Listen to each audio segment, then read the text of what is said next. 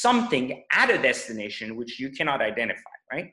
So if if if young people start switching their goals from I want a Lamborghini to I want to be the number one chef in LA Welcome back to Young Smart Money with me, your host, Apple Crater. Today we have Pejman Ghadimi on the show. He is absolutely doing massive things online. He runs three multiple six and seven figure companies, including Secret Entourage, Exotic Car Hacks, and Watch Trading Academy. Okay, these are his three huge companies, and we're going to focus the majority of this episode talking first about how he got started and coming from a place where entrepreneurship was not necessarily his first choice and his first route that he decided to go down, but then how he was able to build up these multiple businesses and create this life that he is living now, which if you check out his Instagram, I Create Millionaires, you can see what kind of life he is actually living. Now, we also focus a lot on the watch trading aspect of things. Okay, he has that, again, like I said, Watch Trading Academy. So if you're interested in, in getting started with a business, which he, he really details how you're able to start doing this um, with not very much money to start with at all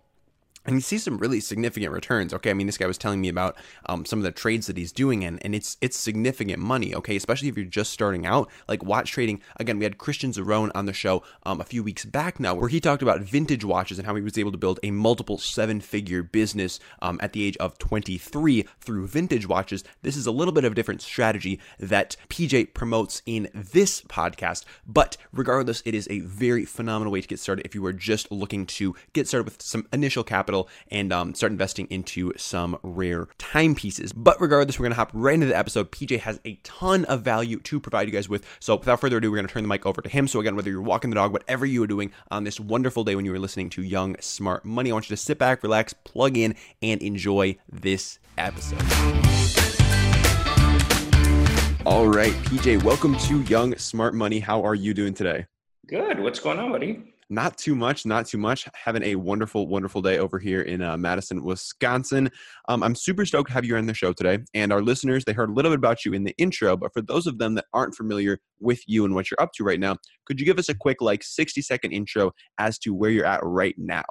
Sure. So what I do now is uh, obviously teach a lot of people. So you may have seen me all over YouTube, Instagram, Facebook, and my three basic uh, well-known companies out there are Secret Entourage, Exotic Car Hacks, and Watch Conspiracy.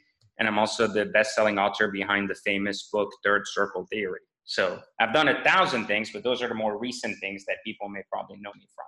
Awesome. And I'm super stoked to dive into all those, especially the watch business that you're working on, because a lot of our listeners are younger. And I think that might be a great fit for a lot of them. But before we do that, I sort of want to work back and hear your story. So fill us in, maybe start at like middle school, high school years. Were you somebody who was very into sports? Were you starting your own side hustles? Were you taking school very seriously? What was that looking for you what, what was I was actually like? the complete opposite that most people would never have imagined. Really? Uh, so yeah, so I grew up in in France after escaping Iran's revolution, uh, and then in France it was really uh, just more of a trying to learn the language and fit in. And then I moved to LA, and from LA ended up in DC where I started most of my kind of business life, right?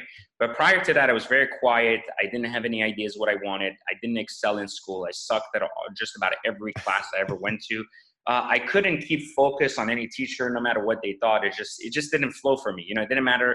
It just seemed like even then, and this was way before you guys now, which you're in information overload. But even for me then, it was very much like kind of unrelated knowledge. You know, it was just not relevant to anything I, I wanted to know about. So I just really kind of got by a lot of C's and D's and kind of barely uh, just made ends meet in that way.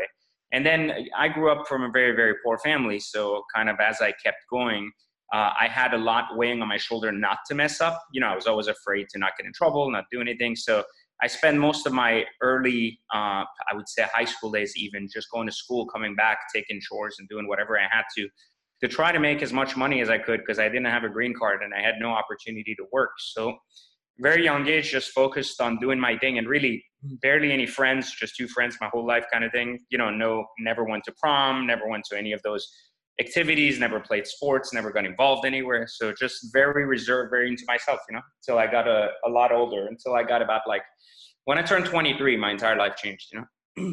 okay. Talk to us about that. So I was, uh, I, I started working at 14 and by 18, I was the director of a, of a company that was selling remodeling. When did so, you get your green card? I'm sorry. When did you get your green card? I got my green card about when I was about 17. So okay. I started working legally. They, I figured out a trick to getting them to hire me, not knowing that I didn't have a green card. and I rode that wave three years before they kind of figured it out. And then we're like, "Hey, show me." And I was like, "Well, I have it now, so it didn't matter." You know, at that point, it was like, "Well, there you go." And so I did that till I was 18. And then at 18, I became a bank manager, which was like crazy because no degree, no nothing. And most people are like, you need to be like 30 and, you know, have a like have a master's, etc. So, you know, I got that and that was a big achievement in my life. And I really didn't take it for granted a lot of times. You know, work for me was always a, a privilege, never a right. So it was always like, you go to work, you do your best, you never question like, oh, well, I'm, I deserve more. I'm entitled to more. I should mm. be in a higher position. My boss is an idiot. You know, all the things that I guess young people today deal with. To me, it was more like, hey, some guy give me a chance to earn money. So today I'm going to go there and I'm going to do my best to earn that money. And so I did really well. And every six months, I kept getting promoted until at 23, I became an executive VP, the youngest one in the United States for a bank.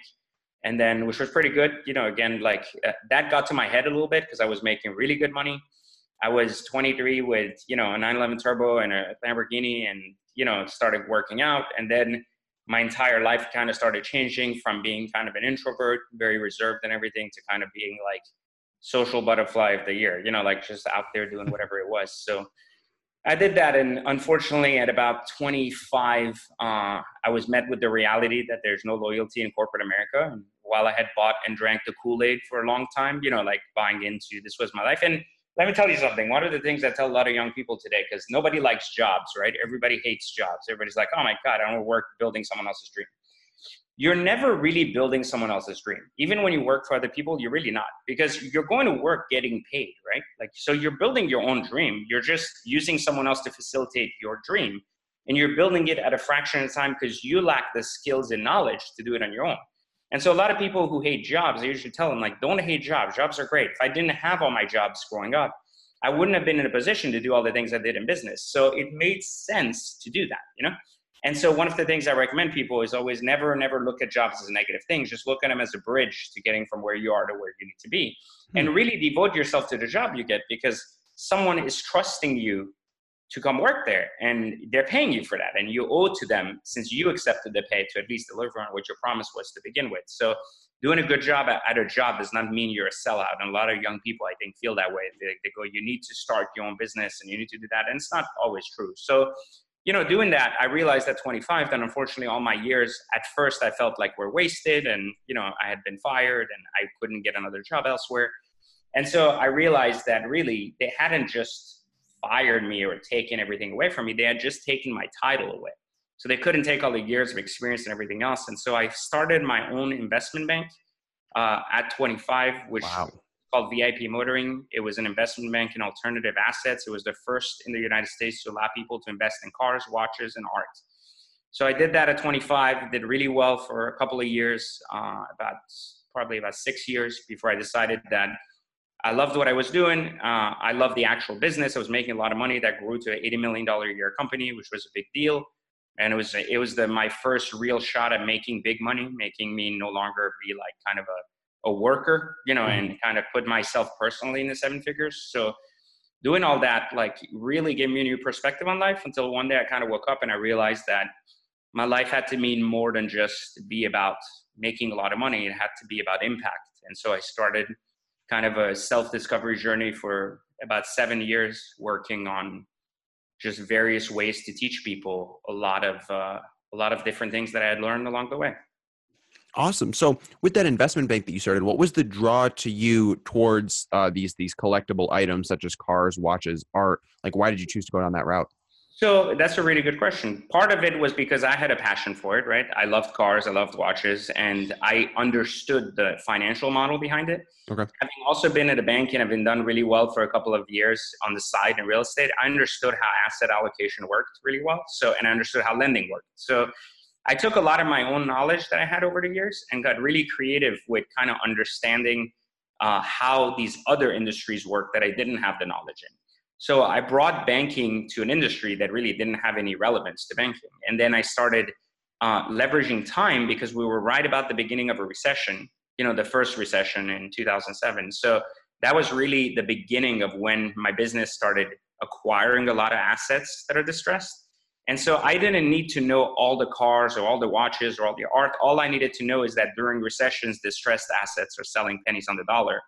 And that at some point value would come back, right? Because these are long-term assets, not like beanie babies, you know, so they mm-hmm. don't die with the times. So I thought to myself, and I was like, well, it's an opportunity to buy stuff and hold it. Well, I did that. And unfortunately, I realized that there was no cash flow. So, meaning just buying and holding assets doesn't make you money until you sell the assets, right? And mm-hmm. selling them during a recession also doesn't make you money because you're making very little money. So, that's when I created an investment model to allow people to come in and invest in these things while I held them because I understood kind of the beginning and exit of each of these things, but they didn't. And remember, I had a lot of clients from my banking days that also didn't want to be in banks during that time. A lot of people were taking their money out and looking for alternative ways outside of stocks, real estate, because everything was kind of crumbling down, you know? And so, you know, giving them an opportunity to find something new while guaranteeing their money, because I was already pretty well off myself at that time. I mean, my banking job, I had put a lot of money aside. I was by no means poor when I was fired, if that makes sense. You know, I mm-hmm. wasn't like wealthy, but I wasn't poor in the sense where I was needing money for, for work or anything. So sure putting all my money into my my own assets and showing people I was using this model myself gave them more confidence. People came on board, and we continued this uh, for a couple of years. First, with just five people. You know, it was five big shot investors that that came on board and moved their money from the bank over to me. But over time, then we became 40, 50 investors. You know, and that was a, a better model.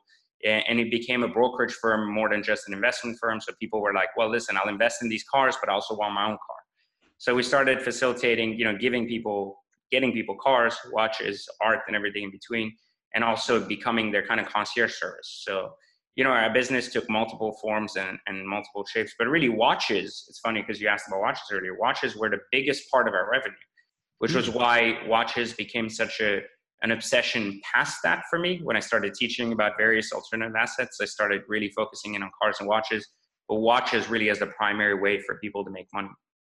That's very interesting, and I'm I'm always fascinated by watches because actually, uh, probably about 20 or 30 episodes ago, we had Christian Zerone on the show who started his own um, vintage watch company called Theo and Harris, and he talked a lot about the vintage watch business. So I'm really excited to to dive deeper with that um, with you as well. Talk to us now about that journey that you went on that that seven year journey that you decided to go on after you had um, sort of decided that something needed to change in your life. Yeah, so you know, I was really happy. I was really content monetarily. I had a lot of money. I was comfortable, and I was that guy that in Washington D.C. was rolling up to the club. Everybody admired with the cars and stuff. And as a young person, that goes to your head over time. You know, you're like, well, I must matter so much because I'm here, and everybody's like praising me for something. But one day, I started realizing that my mom had gone through a lot of struggles as a single mother, escaping multiple countries. I had gone through a lot of shit that wasn't typically what the average person goes through, right? So I started wondering was all of that for nothing? Was it just so I can get here, make some money, and be happy? You know, was that kind of the purpose of the game? Was that was that the idea? And I started realizing that perhaps the idea was more than that, but I couldn't really pan out how. You know, I think all of us inside know or internally feel like, are we destined for greater? Are we destined for better? Should we do bigger, better things? Should we go for bigger goals? Is our journey to become the next Elon Musk or to become the next Bezos, you know, or are we going to become the next Mother Teresa or whatever it is? And reality is at that time in my life, I really started kind of connecting the dots as to what had made me really successful today. And one of the things that resonated with me was that the impact that I had made, or I, the largest impact I had had in my entire journey from beginning to end, was always around those I had been teaching things to, regardless that I was teaching in business, teaching uh, in my own companies, you know, how to be leaders, or teaching in banking, how to be managers that work for me, and so on and so forth. And I realized that this teaching thing was really where my competitive advantage was as a person, not as a business. I was just a really good teacher. And so I started really looking at how do I create a vehicle that allows my teaching to get to people? You know, meaning like how do I put my words into a method that allows people to actually get uh, impacted by them? And so I wasn't a very tech savvy guy. I wasn't a very uh, IT guy. I didn't understand social networking that well or anything. And remember, this was a time where all of this stuff wasn't around, right? Instagram had just started. It was not what it is today, nor was Facebook. Ad networks weren't there or anything. So a lot of what I was doing then was just kind of like, how do I get this message out to people? And so reality is I started nothing more than a harmless blog just to talk about success and and talk about business and how people with Lamborghinis afford them, what do they do, you know, like for a living and so on and so forth. And I came to the realization that there was a there was a, a group of people that really enjoyed that. They enjoyed reading about it. They enjoyed being part of it. Uh, and so I started writing more and more and more. And next thing you know, you know, I started writing uh, again more books. You know, more uh, what do you call it? Um, more. I started writing more books, more articles, more this, more that.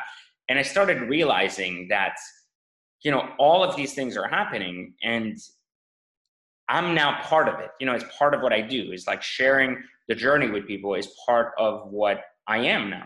And so I started, the more I was doing it, the more I would enjoy getting the feedback from people that it was impacting them. And so the more I continued it, uh, I wrote, I had never read a book in my life. I hated reading. And that was the funny thing. I hate reading.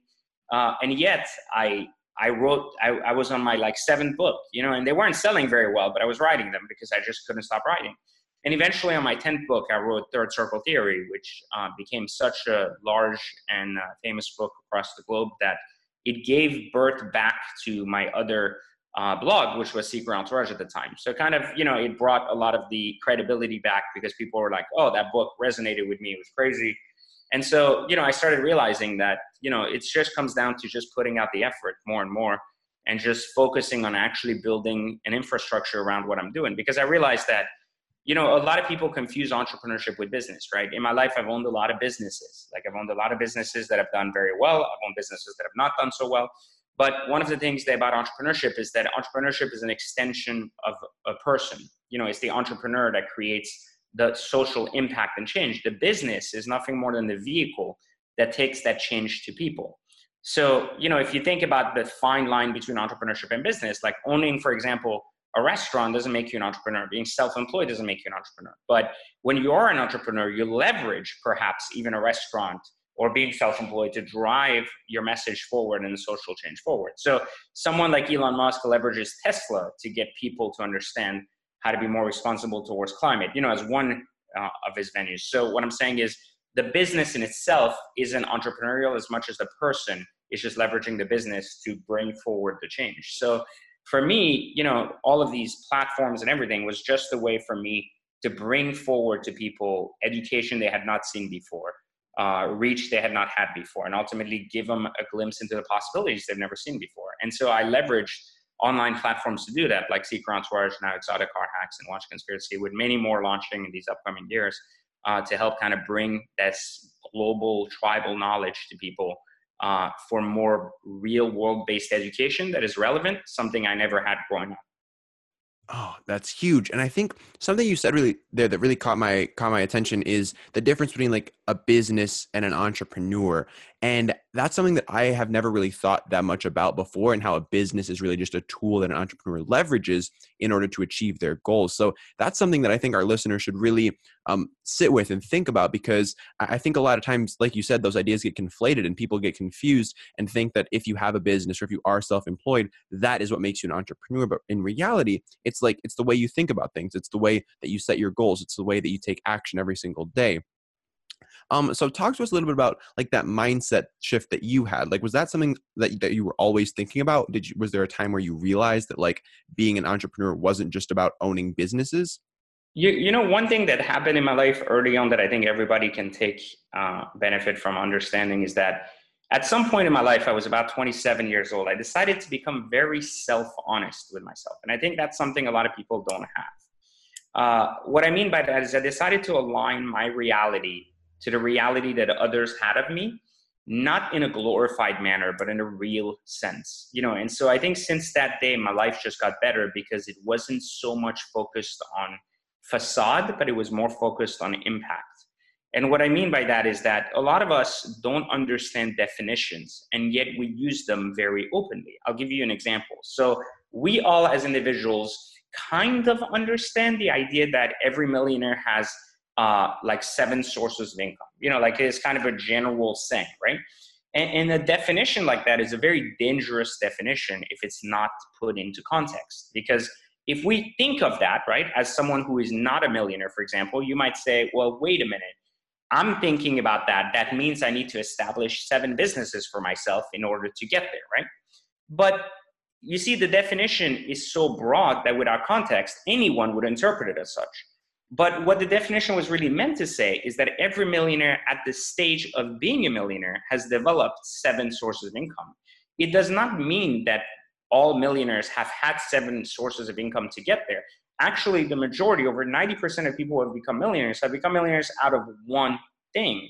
And that one thing, as a result of creating so much money, has been diversified into 7, 10, 15, 20 different sources of investments, revenue, businesses, and so on and so forth. But it is never the byproduct of, you know, like seven things have to happen simultaneously. But these definitions pollute our social media. And they pollute it in a way that it, it, it crumbles these ideas into people's heads that they don't understand. Like, like most people would say, well, every millionaire reads five books a month. Okay, well, that's completely untrue. Like that, what I'm saying is, I have never even read a full book my whole life. So, you know, what does you define me? So now I'm a I'm a liar because I've never read a book. You see what I mean? So what I'm saying is that we define things in a way that we justify why we take our actions instead of just coming back to the reality of it. See, when I was poor, I realized that if I was poor and I was making no money, then this is where reality would come in. I would say, okay, if I earn $5 cleaning cars, it's better than earning $0. This is a reality statement, right? Versus an entitled statement where definitions get lost would be, well, the ongoing rate for an employee is $12 an hour. So if I don't make $12 an hour, then someone isn't really appreciating my worth that is a facade statement, which means that the, what's more important is for you to be to feel good about making money rather than the essence of making money. Because that guy may look for a job for 12 days, and I might in those 12 days have made a thousand dollars in my pocket, right? Because I wasn't afraid of the work or the definition. Instead, I was just doing it. And I think that's one of the biggest things that plagues uh, people very early on is they, they look for the definitions that define who they are so that they can fit in an ecosystem of society that accepts them for who they are you know? And i think that the big problem from that is that they're more worried about the facade or the definitions being accepted rather than they're they're really pleasing to make sure they create impact in their own life first before in the life of others so i always say that i think the best thing you can take back from my journey in terms of what was that transformation that made place is i stopped defining life from the eyes and the definition of others. And I started looking at the hard facts that no one wants to look at. When I was poor, I was poor. There was no there was no justifying that I was better off because I had a nice pair of shoes.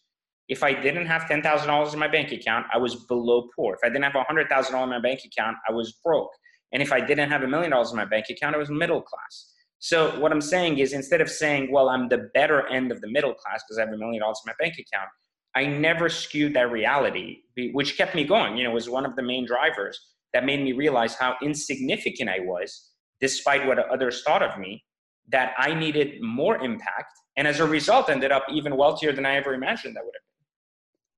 Okay, so talk to talk to like the 18, 19, 20 year old listener here right now that has has grown up in this ecosystem of social media and hearing all of these facade statements over and over again. What would you tell that person to help themselves distance themselves from all of these thoughts that are that are being sent into their mind that aren't based in reality at all? Like how can somebody distance themselves from that and get back to reality and get back to getting some perspective on their life and where they're really at you just pretty much stack dollars that's it that's what it, you, you have to kind of make you, you have to make a point as to the destinations you want in life and i think that these are the things young people don't do today so most young people I meet don't don't have destinations. And what I mean by that is they don't have they don't even have goals. They think they have goals. They'll say things like I want to get rich. They'll say things like I want to have a Lamborghini. I want to have a freedom of time. I want to spend time with my family. These aren't goals. These are rewards. These are the rewards you get once you reach a goal. But if there's no goal, it's almost like saying like I'm going to get on a ship and I'm going to sail it in the ocean. And my destination is an island with a ton of women on it. And you're like, okay, that's great. What, where is that? And you're like, well, I don't know, but I'm gonna find it. So you blindly sail the ocean in hopes of finding something at a destination which you cannot identify, right? So if if if young people start switching their goals from I want a Lamborghini to I want to be the number one chef in LA. I want to be the number one uh, let's say franchise business owner in Canada. Like whatever those goals are, once they become tangible and real, a path starts setting up. You already know where you're going. So now your body starts coming up with how do I get there? What are the things I do to get there? And what connects that for people are usually skills. So often people can't define destinations because they don't believe those destinations to be possible. Secondly, they can't take a step towards that destination because they don't have any of the skills necessary to actually start walking towards that destination. So if you say, listen, I want to own the number one website on money management in the country, you're like, great. So, but I'm not a coder, I'm not a designer, I don't know how to write. So they don't actually start working on how can I acquire these skills. So everybody, the, the problem is that once even those that set destinations, everybody wants to start at the zero starting line. Everybody wants to be like, I'm ready to go. What do I do next? But reality is, my entire journey is a good example of this it doesn't start at zero to 100 it starts at negative 10000 and you have part of that journey maybe 7 10 15 years is just getting to the starting line not even getting to the end line. Fuck the starting line the zero line. And some of us are born poor. You know i was born in a third world country. I was born poor. I was uh, born without two parents. You know like i had all of these things that were technically handicaps per se. And yet still it took me 10 years only to get to the zero starting line. And then another 10 years to get to the basic growth line. And then another seven years to multiply that growth to a level that's like hey now let's look at this guy on instagram and be like oh look at all these cars look at all this house. Oh my god like i want to be like him. And and reality is you're not seeing not even the 10 years it took me to get there you're not seeing the 10 years before that. It took me to get to a place where i just got started. And so as a result if we talk about that that's just not sexy so nobody wants to talk about it. Nobody wants to tell you listen, if you take my program here, you're not going to learn e-commerce and how to make $10,000 a month. Instead, you're going to take six years of your life and learn how to become a better human. And, and you know what happens? Nobody wants to buy that product. Nobody cares about that because people can't relate that, right? Like we're such, that's the number one sign you're going to be unsuccessful is that you buy a product simply on the basis that what can I get out of this in 30 days? Mm. That's the truth. And that's how I see so many people around me operating. Like, if you look at any of the Facebook ads out there, any of the YouTube ads out there, like that is what people are pitching and that is what is performing because people are looking for instant gratification. Like young people, especially. And, and that's the problem. You're right. It's performing. And so, you know, it's the machine that keeps feeding itself the bad stuff, right? It's like, look, I can, I, I did a pattern on this where I did a whole course that was extremely powerful on, on the on the mind and how to change it. And literally was like i promised nothing. I said nothing about business. I said nothing about having success. I said this has been proven with thousands of testimonials that it will change your life and you'll find your way. And guess what? Nothing. You know i even made it cheap. I made it affordable. I said only 300 bucks. Nobody bought it. Then i did the exact same pitch except i said you know here are people that have made 10 15 20000 dollars in their first year. Here's another guy that made five grand his first month. I didn't even say what they were doing and instantly at a thousand dollars everybody's buying it. So you start rethinking that unfortunately you know it's it's the way society is right? Like people have this need to believe they're going to make it quickly. Now here's the interesting part because i have a I, throughout my life i've had incredible people uh, surrounding me that have helped me become who i've become and one of them said something to me that was really uh, shifting my own mindset in terms of like selling people the products is I complained because I said I didn't want to put a Lamborghini on the cover of my book. And he said, Why? And I said, Because that's not what the book's about. It's about mindset, it's about the right thing, it's not about a car. And he says, Put it on there anyways. And I said, I won't do it. I refuse to. Like, I'm not going to do it. And he goes to me, he goes, What good is a book no one's reading? And I said, That's a really good thought, right? Like, because if the if the book title or appeal isn't there, no one's going to experience the journey anyways you know so so at the end of the day while i agree in the sense that it sucks to have to market to people in that way because you would hope that humanity wakes up and sees the world for what it is. I mean we live in a world where you expect things to happen in 30 seconds. We live in a world where facts don't even exist on in the highest levels of government. We live in a world where nobody cares anymore about what's right but only cares about what's right for them right? So you live in that world and if you want to change it I think you need to realize that you're not going to change it by going against it. You're going to change it by adopting why people go with it and then changing their minds from the inside out, right? Similar to you can't go into a, a religion, right?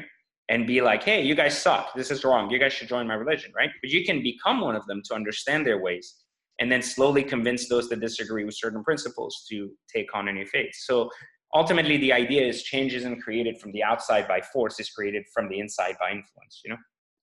That's very interesting. That's very interesting. Well, I want to dive into to the watch section Mm-hmm. Um, just because I think that our listeners can really relate to that. Um, because a lot of our listeners are coming in, they might not have a, a bunch of money to get started investing in things like exotic cars, um, but I think a lot of them um, seem to have an interest in in vintage watches and watches in general. So, talk to us a little bit about what you're doing in the watch space right now. So, watches are assets, right? And a lot of people don't realize that. Not all watches, to be clear. Luxury watches and uh, ex- exotic, expensive, rare timepieces can be an incredible investment opportunity. Even Kevin O'Leary on Shark Tank said that in the last four years, his best investments were watches. So, to give you context, like a Rolex Batman went up 220% in the last six months, a Patek went up $50,000 in the last three months alone. So, you know, some there are occurrences like that, just like stocks that have spikes in certain watches and models based on supply and demand. The beauty with watches, though, is they're just they they work to kind of continuously go up, not back down. Which uh, historically watches have continuously gone up over a period of 10 years, never really kind of crashed down and been worth nothing. So it's a commodity that kind of has a very safe principle base, uh, which is very unlikely for an investment. So if you invest, for example, let's say $52,000 in a Patek or $8,000 in a Rolex, the core of the investment is safe, even if the margin of profit for the jeweler, uh, you know, you lost some money. So let's say you buy a eight thousand dollar Rolex, maybe fifteen hundred bucks of that is the profit for the jeweler, but the sixty five hundred is the core cost of the watch, which isn't going anywhere. So if you allow time to play its game without actually like trading the watch, then over time the baseline that is now sixty five hundred will be eight, so the jeweler price will be ten. So you see, you just literally made up your money and you break even.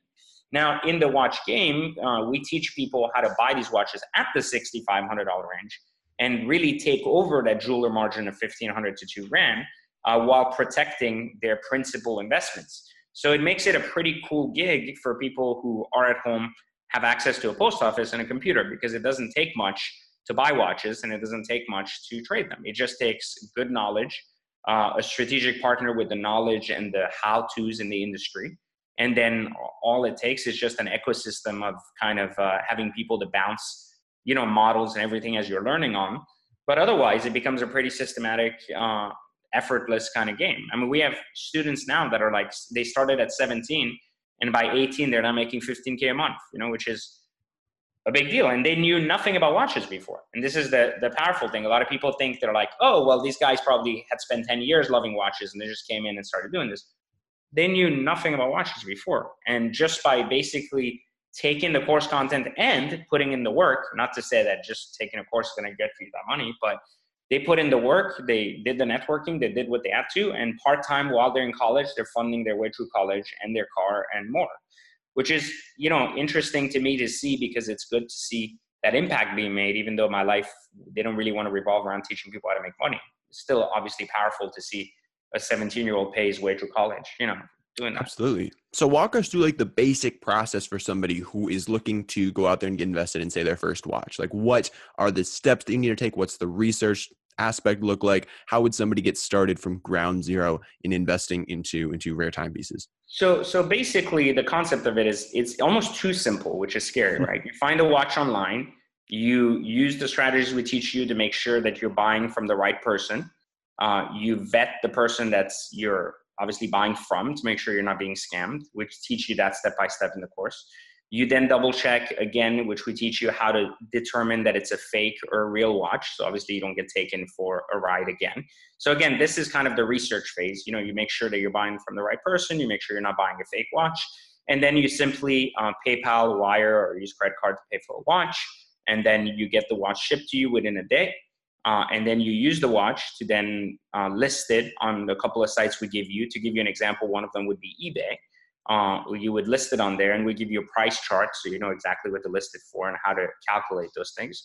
Uh, and then you post it for sale. And then the same selling process happens, meaning once you sell it, you vet the person buying, you make sure that their you know money or anything is, is received, cleared, and and and good and then you ship the watch and the trade continues. We have some students starting with as little as $700 for a watch. We have other students that start with five, you know, and do two, three watches at a time. Um, the average person, I think, is like $1,200 their first watch. And the, the best part about it is not how much money you make, because on a $1,200 investment, you might only make like two, 300 bucks. But you have to consider that like, that's like almost like 30% return in a couple of days. So when you actually start putting it in context to percentages owned, like I've been doing this for a long time and I make anywhere from 15 to 20% every three to four days. So that's, I mean, as a banker, that's unheard of. You know, if you tell me that there's a stock making me 15% a year, I tell you that's phenomenal. So 15% rotating every three days is just nuts. I mean, a lot of people don't actually believe me until I show them. I'm like, here. And they're like, that's just, I, I, I still can't believe it because that doesn't make sense. You have to have a trick or something. And reality is, the only trick is you get better and better with experience as moving watches faster. So the average first timer will take 20 days to flip a watch. Uh, the average expert will take 24 hours to flip a watch. So obviously you can flip a lot more and you can have a lot more money to flip as you get better at this, you know? So what are some of the things you look for in a watch when you're like doing your research and figuring out like is this like the watch that I want to buy? Like do you look at price charts? Are there like ways for you to tell like how many of these watches are moving in a certain time period? Like what what kind of stats can you look at with these things? So yes and no. So you can use basic tools like for example like eBay and take a look at how interested people are in an item that helps. Okay. You can also look at density of real estate, meaning how many of these pieces are for sale at any given time mm-hmm. uh, and who is selling them you know like so that helps you learn a little bit about what expectations are in terms of how quickly they move. Uh, you can also check and you you end up becoming knowledgeable on industry news. So it's very common that watch traders at first know nothing about watches but over time start getting their sources for like oh they just announced that rolex cut back 20% of these models or that you know if i go after this Ulysse knockdown it's now a good buy you know? So you you have sources for education like that through time that you kind of learn to like or dislike. But really i think the important thing on research is the ecosystem of uh, of people of other traders.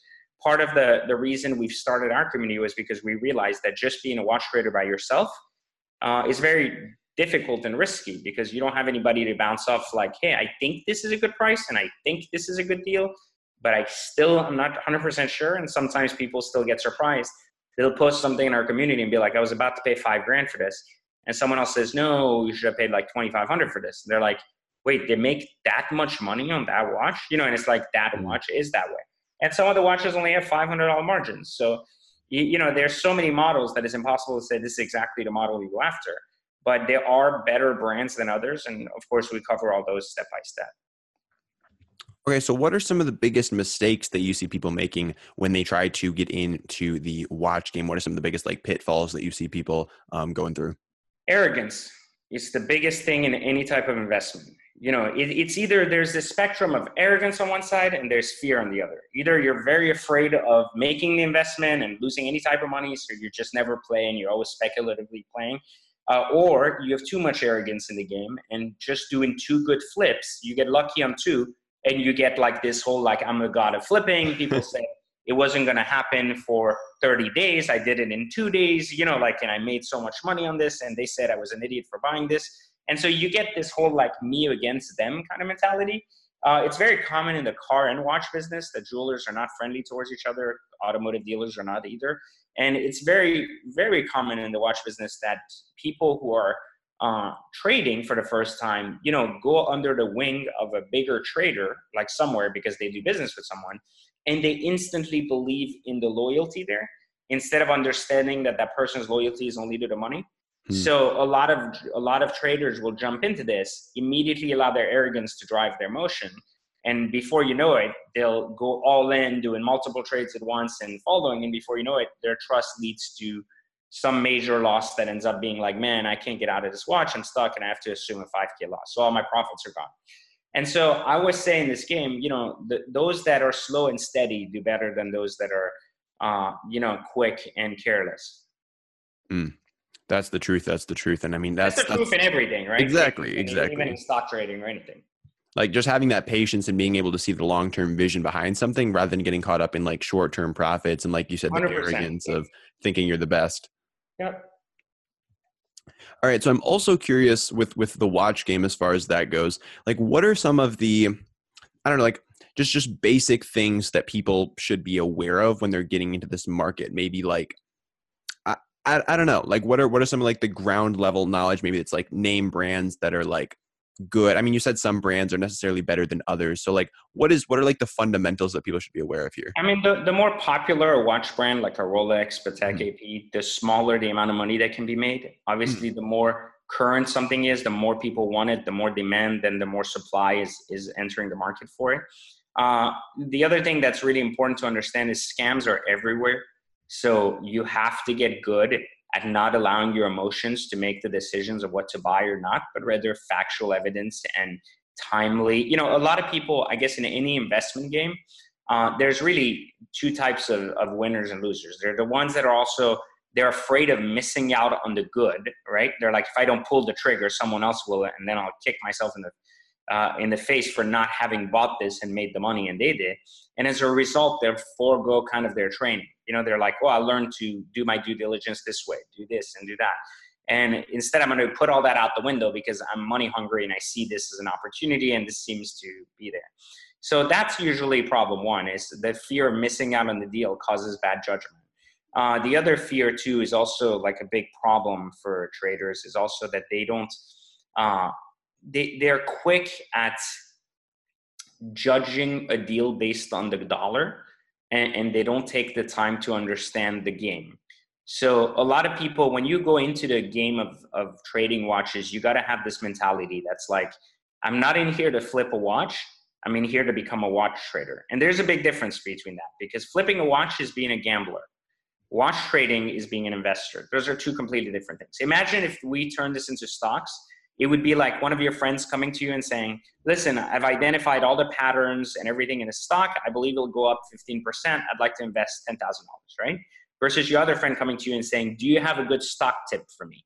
I want to put some money somewhere. I need a tip. So they're not trying to understand the game. They're just trying to get rich off of a gamble. Those are the guys that go to the roulette tables. They're like, black or red. I'll just put 10 grand on red and we'll see what happens. So quick money isn't learning the trade, right? So even if you make, you got to kind of make a decision going in. Do you want to wear a nice watch, wear it, and then get rid of it later? And okay, you made money or you broke even, you're good. Or do you want to legitimately learn this trade, spend a couple of hours a week learning it, and then until you get good at it enough that you can not only wear a watch but also leverage other watches in your vault that you can constantly move uh, for some kind of cash flow. You know, so again, it's all specifically uh, down to your commitment to either the trade or the money. And if you commit to the trade, then you're going to do really good. If you commit to the money, then you typically may or may not do good. But like I said, it's usually a gamble. Hmm. What are some of the best tips you can give our listeners to uh, not end up getting scammed? Because, like you said, there's a lot of scams out there, a lot of people trying to um, take advantage of people. So, how do you advise people to avoid that and, and to do their due diligence there? So first thing is if this price is too good to be true, it is. That's just how the market works. There's thousands of watch traders all day, every day on all these platforms. Trust me, you're not the first to discover a price that's like astronomically good and nobody else pulled the trigger and you're gonna save the world doing it. That never happens. Never one time in my 15 years doing this have I ever seen someone, you know, say, "Hey, I got this," and it was just so low. The guy was an idiot, didn't know what he had. You know, so never, never seen that happen. Uh, the other thing that's really important is always buy from the seller. If the seller, if, if, buy the seller before you buy the watch, meaning if the seller doesn't have a reputation online, is not known to do this, or does not care about their reputation, then don't buy from that person because in this game, reputation is everything. And if someone doesn't value it, that means they have nothing to lose by scamming you. So, you know, I always say to people, like, you know, reputation matters. So if you don't scam people, you'll continue to get a lot of business. But if you scam people, you'll never do business again. So typically, people who are scam artists don't care for their reputation. So if you actually look online, get referrals or from people that have done business with them, and you can't really still find uh, a good enough trend of reputation, then just don't do the deal. You know, again, don't be afraid of missing out. That that's the only deal you can make. There's thousands of each models out there at all times being sold. So just because you don't make one deal doesn't mean you'll never make a deal. You know? mm. That's really important. And again, that fear of missing out is something that I see a lot of young people struggling with. They always want to get in on the next big trend, the next like drop shipping, the next yeah, and every single media. thing, right? Doesn't matter what it is. It's just they want to be part of it, you know. How how have you thought about that, and has that ever been something that you have struggled with um, in in your various business ventures? Have I struggled with? Yeah, the fear of missing out. Uh, I mean, I think in general, as a younger person, I was always afraid of missing out on trends. This has helped me when it comes to uh, like business trends because I've always worked faster as a result mm. of being afraid that the trend ends. Like, uh, give you an example when Instagram started kind of growing at an alarmingly fast rate and nothing was moderated in terms of like uh, reach or anything, and it was all organic, like the good days that maybe a lot of you guys weren't working in but were enjoying uh, you know, like I understood that it wasn't going to last forever. We had gone through this with Facebook, so we knew it was going to end. We knew that that model was going to end. So, you know, the fear of missing out made me work twice as fast to get as much as I could up front in that regard. But reality is from an investment standpoint. Uh, I've never, I've never been afraid to miss out. That's actually part of the reason why I've been very successful in investing, regardless that it's in anything else. I'm always willing to lose the deal. And if you're willing to lose the deal, I always say investments are like the person who cares the least makes the most. Mm. The person who cares the most makes the least. You know, so if you start getting emotional towards your investments, regardless that it's towards the money you're going to make, towards the company you're investing, towards the car you're going to buy, towards the watch you're going to pick up, then you're going to lose. Doesn't matter what it is. The moment you get rid of emotion and you make everything about facts and about dollar in, dollar out, then the more robotic you become, but the more logical you become towards your investment and risk factor and you limit your your losses and you enhance your gains. You know, it's a common strategy in all investing, not just watch trading. That's the truth. And yeah, I mean, like in any deal, like the person who needs it less is definitely going to come out of that feeling the best because like they're fine walking away from it. Like same with a love relationship, right? Yep. The one that, that cares the least is the one that's going to gain the most out of a relationship. And now it doesn't mean that you shouldn't care about your other, but it means that the more emotional you're towards something, the, the less likely you're going to be rational in the way to make it last and make it good during its time. Mm. That's the truth. Now, one thing that I'm also really curious about with with all of my guests is like how they establish what they're focusing on because clearly you have a lot of different business ventures you're working on. How do you think about splitting up your time? How does that look for you um, between all the different businesses that you're currently working on? So it's funny because we talked about that earlier, right? Every millionaire has seven sources of income. Yeah. And reality is, I don't recommend anybody does anything more than one thing at a time. And I and I what I mean by that is you got to do things. I talk about this a lot in my book Radius, uh, but the, the idea is this you can't start doing two things and dividing your time when you're not already doing something really well. So, so in other words, if you build a business and it's scaling and you've given it your time and it's now on a model where you say, hey, listen, everything is automated. I'm now spending 30 hours a week not doing anything anymore, just supervising that gives you time to start working on something else and create a second source of income. Usually, it even makes more sense if you use my radius model and relate it to something of the sort of what you're already doing. So, to leverage resources or customers from the same pile. The problem becomes that people become very two sided. They start something, and then halfway through, when they see some success, they go, Well, the way I'm going to find more success is if I add another five grand by doing this completely different thing. So I'm building this ecom business, but now I'm going to start stock trading. Well, there's no correlation between ecom and stock trading. So what ends up happening is doing one will not lead to the other doing better. And it will technically take you further away from the other one because you don't have the focus. Now, if however you're saying I'm having great success in ecom, I'm now going to start a separate store about something different, maybe related to the same audience, but I'm going to sell now uh, kids shoes, you know, and the other one is selling kids toys. Now you have the ability, one will feed the other.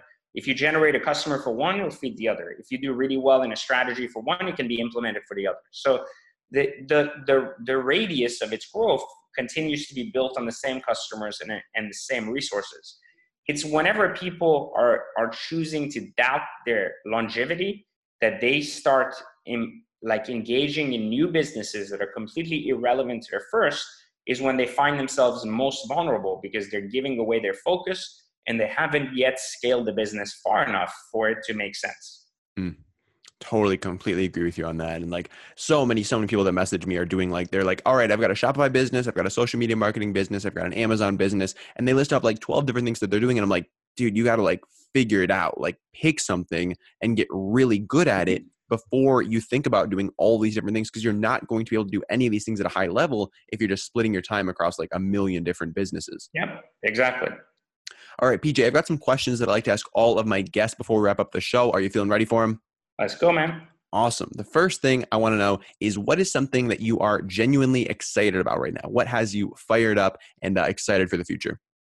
So I'm doing a Europe tour uh, in May, so I'm pretty excited about that because I haven't been to Europe yet. Uh, I've been to Europe; I was raised there, but I mean, I haven't been there from a business standpoint with uh, kind of a book tour. So I'm going to do that in uh, in May. So that's pretty exciting and pretty new to me. Cool. That's super exciting. Do you have any habits that have served you particularly well? These could be in your business or just in your life in general. Self honesty, like I said, was the number one and most powerful habit I think you can have, like having a good sense of self rather than one inflicted by other. And then really the other habit is is being a man of my word more than anything else. If I say I'm going to do something by a certain time, either for somebody or for myself, I always deliver. I have never missed a deadline, no matter the situation that has come in between. If my car breaks down, I'll Uber, leave my car on the side of the road. Like you just, you never give circumstance an opportunity to win one over you. Mm. That's huge. That's huge, and that's that's huge. I guarantee you do that. That's half yeah. the battle of your entire success run. You know? Absolutely. I want to bounce back to uh, self honesty for a second. Do you have any like tips, strategies, anything that our listeners can begin to implement again, like 16, 17, 18 year old to start developing that that self honesty and that self awareness? Yeah. Stop stop wondering what might happen. Start analyzing based on what has happened. So stop getting into business because of what you might make. Start analyzing a business based on what you have made right? Like, so, you know, a lot of people are like, well, that guy made a billion in it, so that means I can too. That's the first step towards going down the rabbit hole of, of just relating to what others are doing rather than yourself, you know? 100%. 100%. I know you're putting out a lot of content right now. Is there any content that you are consuming, whether that is books you're reading, uh, podcasts you're listening to, YouTube channels you watch on a regular basis? So uh, yeah, actually, I love a specific philosophical channel called Academy of Ideas on YouTube. I mm. recommend it to a lot of people who want to think deeper about how previous uh, psychologists slash philosophers have thought of life, you know, and have kind of expressed their thoughts over the last 500 years. It's just an interesting look at how human behavior continues to mimic itself, you know, huh. decade after decade. I think that's exactly what I need right now. Like I've been looking for some some resources like that, so I'm definitely gonna have to check that out. Yeah, read Third Circle and then go see that, and it'll make a lot of sense. All right, there we go. There we go. um, PJ, I'm always really curious as well what my guests do that doesn't scale. So, quick example of, of what I'm talking about here. Every single day, I will pull out my phone and I'll shoot five to 10 uh, video direct messages on Instagram to just new followers. I'll just go to my list of new followers, pick like five to 10 people randomly, and just say, hey, what's up? Uh, whatever their name is. Hey, what's up, PJ? My name's Apple. Um, thank you so much for the follow. I really appreciate it. If there's anything that I can do for you, let me know. Have a wonderful day. Take care. So I'm super simple like that. Um, but that's not something that I that I scale. I don't bring on one of my VAs to like do that for me and like mass produce those um, because I want to have be that personal like one-on-one touch give it that like apple crider feel to it. So is there anything for you in your business that that comes to mind that has like that personal pj touch to it or something that you don't mass produce and, and, and is so yeah every week i teach one random person uh, without actually expecting anything in return, even if they don't want to be taught. So I engage in a conversation with someone random just because I overhear something, and I make it a, a kind of a routine to make sure I know that, regardless that it's on Instagram. Like someone will be like, "Hey, can I have coffee with you?" I usually charge like 500 bucks an hour, but that guy, I'm like, "Sure, let's meet. Let's have coffee." And it's just completely random. Uh, it's not done because I try to pitch him something or anything else. It's just um, it's my way to stay in touch with what is currently happening in people's heads and what is real versus what is perceived to be, you know, a millennial problem. Hmm. I really like that a lot. That's not something that I've ever heard somebody doing before. Yeah, I just think that it's cool because, or whenever somebody asks me, like one of the ways I've found people is like, they're like, oh, what do you do for a living? I like your car. So mm-hmm. instead of just saying, oh, well, here's what I do, blah, blah, blah, and you should buy my book, you know, instead I just kind of like hear out what they have to say about where they are, hmm. why they think my car's cool. You know? Absolutely. Listening is so huge. And man, so many people just don't take the time to listen. I think they're they're really like, especially young people, they're just like they're talking so much that they don't take the time to actually like learn and and absorb the world around well, because them. remember what i told you earlier most people don't have self-honesty self-honesty yeah. comes at a at a pace of actually being able to understand and hear what perspectives are out there and to actually form a real perspective out of it not just express yourself over people so that they just take in your perspective and i think that's what most young people do they go my way is this so you should hear it and adopt it rather than saying let me hear out everything you guys have to say. Okay, there are definitely some good points. but here are some additional points you guys should consider. But reality is, we live in a world of force, not a world of influence. So. Mm. That is that's that's huge, man. And PJ, you've been dropping a ridiculous amount of value on our listeners, and I really do appreciate that. Where can they go if they want to follow up with you, find your books? Like, where should we send our listeners if they've really been enjoying the uh, amazing value that you've been providing today? Yeah, so I'll just speak to what we've been talking about. If you want yeah. to follow me in general, kind of get a glimpse into my life, Facebook uh, is just my name, Pejman Ghadimi. Instagram is I Create Millionaires. That's my more famous handle. Hmm. Uh, then on uh, in terms of websites, if you want to learn about watch trading, you can just go to watchconspiracy.com. Uh, or if you want to learn about cars, you can go to exoticcarhacks.com. And of course, to learn business, pick up my books, you can go to secretentourage.com. Awesome. And I'll be sure to link up all of those in the show notes below this episode for all of you guys to check out if you are interested in following up with Pejman. Um, man, do you have any last closing thoughts, words of wisdom, anything you want to close out the show with here today? Yeah, I think uh, I'll just leave people with this. Based on everything we talked about, the one thing, if you take nothing else away from this, is that if you want to be successful in life, regardless of what you do, stick to your word. If you tell yourself, my, my car will be a, a Lamborghini in the next six months, two years, that's mark my words, whatever that is, then make sure you honor your words. Because if you start lying to yourself, trust me, you're already lying to everybody else. So just be honest with yourself first, and you'll realize that the world just will start opening doors you've never imagined existed before. Mm, that's the truth. Thank you so much for your time, Pejman. I really appreciate it. Um, and I, I appreciate you choosing to spend it here on Young Smart Money. Yeah, I appreciate you, buddy. Thanks again. Well, I hope you guys enjoyed this latest episode of Young Smart Money and got a ton of value out of it. If you did, do not forget to subscribe to the podcast. It only takes about five seconds. If you're walking the dog, if you're going to the gym, pull that phone out of your pocket, press that subscribe button, and uh, drop us some love in the ratings and review sections as well. Those really do help the podcast get in front of even more people and helps us get even more amazing guests on the show. And I do read each and every one of your ratings, reviews, message that you send me uh, they, they, really do impact me and the show and show me exactly what you want to be seeing here on Young Smart Money. So, again, do not forget to drop us a rating, review, and subscribe over in iTunes. And guys, have a wonderful day. Take care. And I really do appreciate you choosing to spend your time here with us on Young Smart Money. Have a wonderful day.